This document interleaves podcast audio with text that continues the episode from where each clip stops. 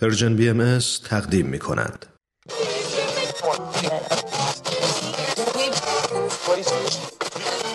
اگه امروز حالت خوبه اگه یه عالم انرژی مثبت داری اگه حس خوبی داری و دلت نمی‌خواد که اونو از دست بدی اگه می‌خوای برای شروع هفته تازه انگیزه داشته باشی فقط کافیه که فرکانس ذهنتو روی موج مثبت رادیوی ما تنظیم کنی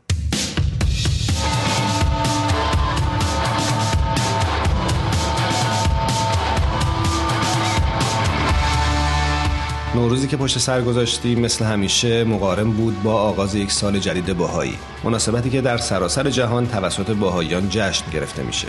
نوروز امسال بشارت دهنده دویستمین سالگرد تولد حضرت باب رویدادی تاریخیه که باهایی ها مشتاقانه در انتظار اون به سر می‌برند.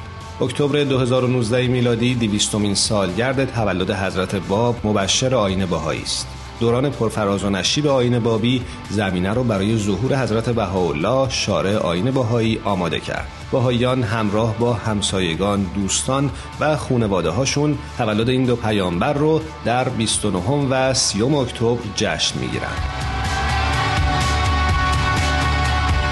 در ماهای آینده وبسایت جدیدی به مناسبت این رویداد به مجموعه باهایی اضافه میشه.